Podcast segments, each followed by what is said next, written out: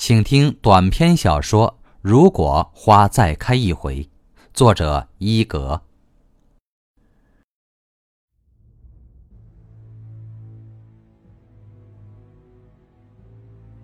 背坐在树荫下，看旁人都已休息，刘真偷偷从军服的上衣口袋中掏出一支沉甸甸的黑色钢笔和一张折叠的整齐的白纸。月头高斜。连日的酷暑与高温已经折磨得这支与大部队走散、只负责打游击的营队够呛。由于水源的缺乏以及备用军需不足，只几天就倒下了好几个战士，急得刘真这个刚当上营长没多久的青年好几夜合不上眼。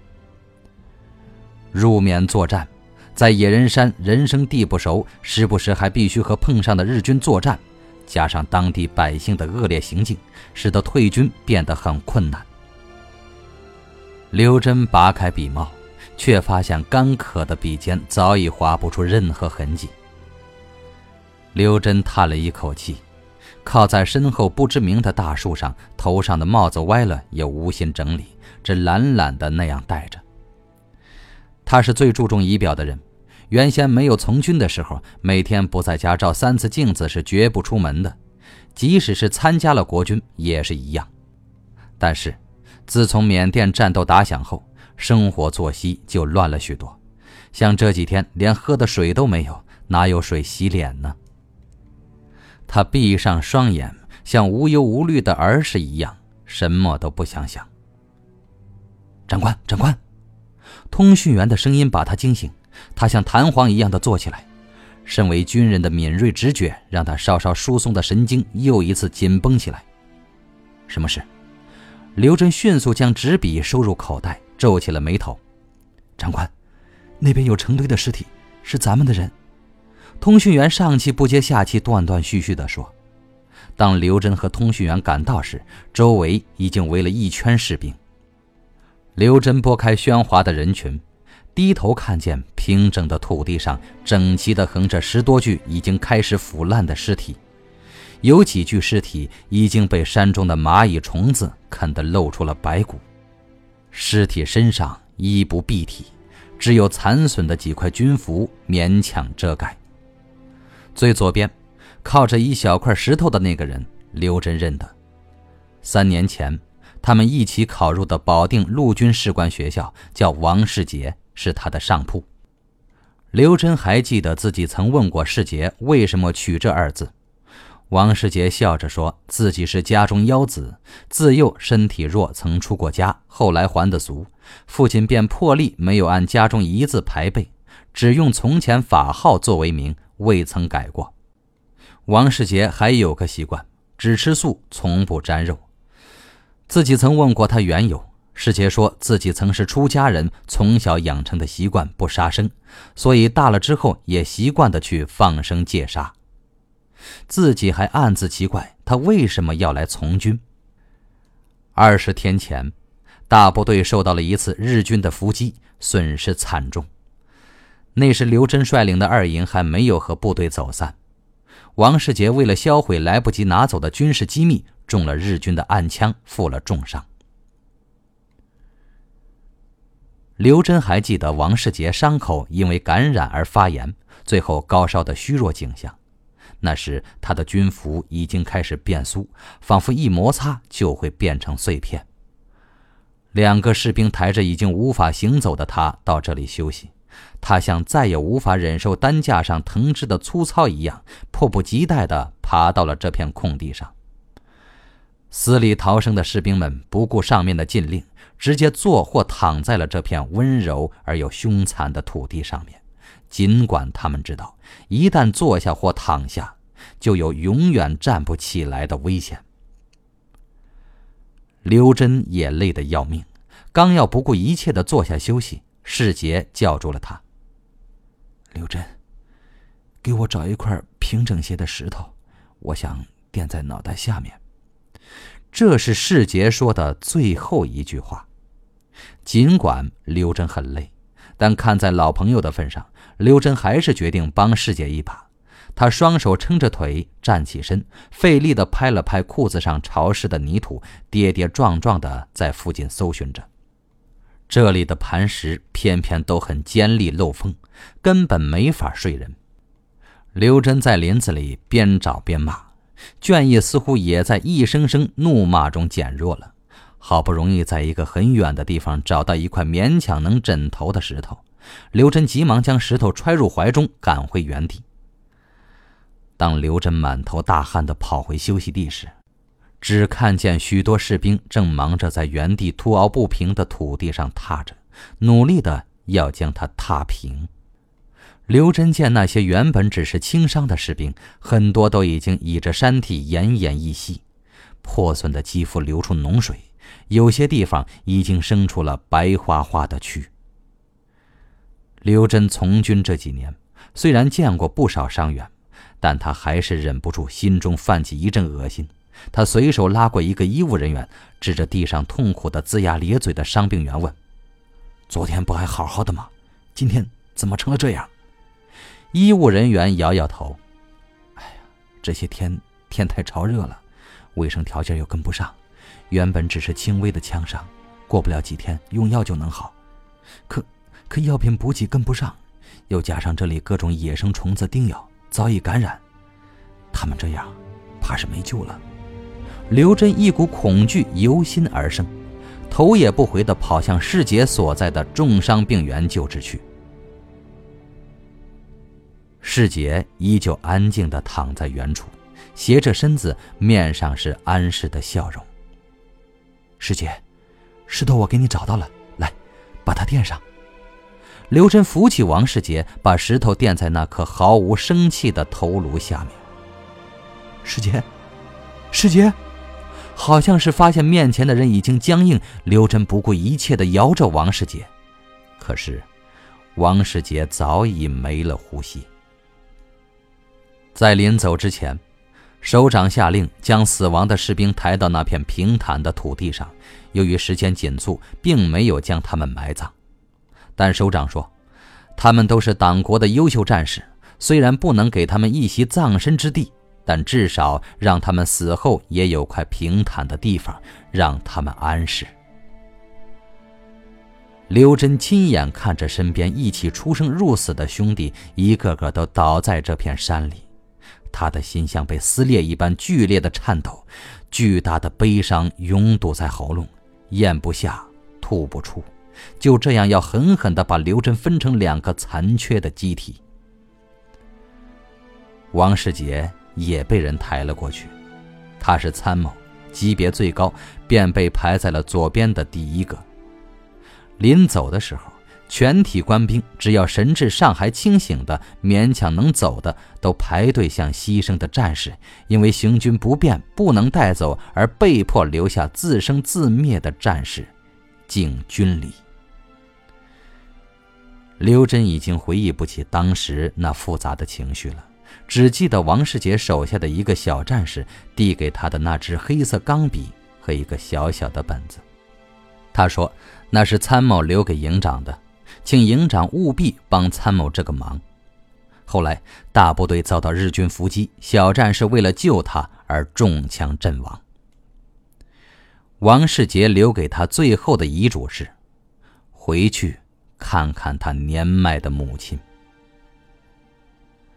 刘真从回忆的魔洞中挣扎出来，他知道现在绝不是怀旧的时候，在这里看见这十多具尸体意味着什么？意味着这三昼夜，他们自以为逃离了死神的魔掌，却只是在这原地转圈。军粮、水、药品，他的营没有办法再耗下去了。刘真有一种崩溃的冲动，但他知道。他现在连这种人类最基本的权利也不能拥有，那个恐怖的想法再次袭上心头。要不，投降吧？刘真打了个冷战。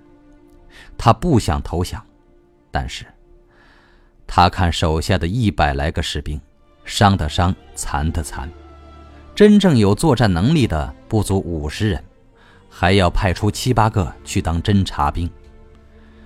刘真的脑子越来越乱。他一把扯下帽子，狠狠摔在地上。他再抬起头，士兵们以他为中心围拢了一个稀疏的圈子，用期待与渴望的眼光看着他。他受不了那种目光了。入军校的那一天，校长蒋百里将军在讲台上的发言，字字句句，至今还有力地扣动着他的心弦。报名参加远征军之前，年轻澎湃的心，不正是因为“一寸山河一寸血，十万青年十万军”这一句誓言而燃烧的吗？他是军人，他是儿子，是丈夫，也是父亲。朋友的嘱托，双亲的呼唤，妻的倚盼，亲情与仇恨模糊的交织纠缠在一起，累得他窒息。他撇开众人灼灼的目光，他知道，他是他们唯一的支柱。他真想脱掉这一身有些破烂的青色军装，如果头上不是顶着青天白日的帽徽，他又何须苦耗在这里等死？刘真躲到一棵大树的后面，倚着躺下。围拢的士兵也该休息的休息，渐渐散去了。日头毒辣的很，已经临近虚脱的身体又被无情的拖了次水。刘真明确的感觉到，现在口中的唾液都已经是不可多得的能喝的水源。略黑色的皮肤上淌下淋淋的汗水。肚子也随着呼吸有起伏的叫着，现在，连果腹的芭蕉叶也没有了。刘真知道他吃不上东西，全营的士兵也基本没有充饥的食物。远处的几个伤病员已经在吃观音土了。想着刚当上营长时，自己拍着胸脯对手下一干人打的包票，刘真的心里酸涩的说不上滋味。通讯员来了，端着一个搪瓷缸子，缸子已经磕掉了许多包漆，十分破烂。想当年，刘真在家当少爷时，这种破碗连喂狗他都嫌脏。可现在，刘真苦笑了一下。通讯员走到他跟前，蹲下身子：“营长，锅里只剩下这么些了，您把它吃了吧。”刘真低头。杯子里的水有些发土黄，浑浑的看不见底，只有十几个米粒，孤零零的，十分可怜。哎，你先回去吧。刘真接下缸子，我想一个人静静。通讯员踉踉跄跄的走了回去，一个趔趄摔在地上，再也没有起来。刘真看着通讯员瘦小的背影，没有动。不是他无情，不是他冷酷，他已经连站起来的力气都没有了。刘真从怀里掏出一张照片和信，照片上的女人笑得很甜，手中抱着一个孩子，无限期待与美好。那是他的妻子傅荣，那是他刚满周岁的女儿娟子，娟子是乳名，大名。他这个做爹的还没有想好。信是妻托堂弟刘勋辗转好几支部队递到他手上的。信上说，家中一切都好，春轩并茂，娟子已经会叫爹了，长得和自己很像。妻的字还是那样清秀工整，就如他本人一样端庄。刘真抚摸着照片。突然笑了，砸着泪笑的。他有种预感，他回不去了。孩子从出生到现在，刘真还没看过一眼。这世上，他最牵挂的，除了两位高堂，便只有妻和女儿了。给女儿起什么名字好？刘真闭上眼，静静的想。许久，他睁开眼，戴怡。刘代仪。远处是一阵骚动，日军在靠近，已经发现了他们藏身的位置。炊事班的一个小兵很小，才十七，跑来报告刘真。刘真看士兵满头大汗，笑了：“嗨，你叫啥？”王允。王允摸不到头脑，他不明白营长为何不着急。云子，你来。刘真递给他一张白色的、叠得很整齐的纸，一个小本子和一支黑色钢笔。把这三样东西带回去。纸交给汉口刘氏家中一个叫芙蓉的女人。钢笔、日记本交给保定王世杰王参谋的母亲。刘真撑着树干站了起来，拾起瓷缸，一饮而尽。活着，为阵亡的士兵，为咱二营留个后。刘真抛下王允，走向营地。刘真曾经和妻子约定，如果有一天他战死沙场，那么拼命前他一定会给妻子一封信，上面画着梅花。那封有着梅花压的信，他一直贴放在身上。四年前的那个冬天，他和妻子傅蓉相遇。那天，他的头上簪着朵红梅花，娇莹的身影还犹如在眼前。妻子在廊下喂鹦鹉，他站在廊上看。现在，空庭院中怕只有西风独影，横窗摇曳了。当时的种种不过只是寻常事。可现下心思，却是另一种滋味。王允站在原地，愣愣地看着自己的长官。傻子，快去，去找大部队，记着，说咱二营完成了掩敌的任务。刘真扛着枪，留给王允一个凄凉的笑容。是，王允反应过来，顺着山路冲了下去。王允没命的跑着。他不知道大部队在何处，但他要尽力，他要在战斗前回来。可是，他刚跑出去没有三分钟，身后山头的几声巨响定住了王允的脚步。待他回头时，刚才的高地已经被削成了平地，土石飞溅，落在脸上，砸得人生疼。王允打开那张纸，上面一枚小小的梅花压。以及血写成的两个大字“待移”，红色显得十分突兀，莫名的一种悲怆。王允再也控制不住，泪水如泉般倾涌，整个人伏在地上嚎啕大哭。公元一九四二年，民国三十一年，入缅远征军某师某团二营。营长刘真及全体士兵壮烈殉国。营长刘真，终年二十四岁。背立盈盈故作羞，手捋梅蕊打肩头。欲将离恨寻郎说，待得郎来恨却休。云淡淡，水悠悠，一声横笛锁空楼。何时共泛春溪月？断岸垂杨一叶舟。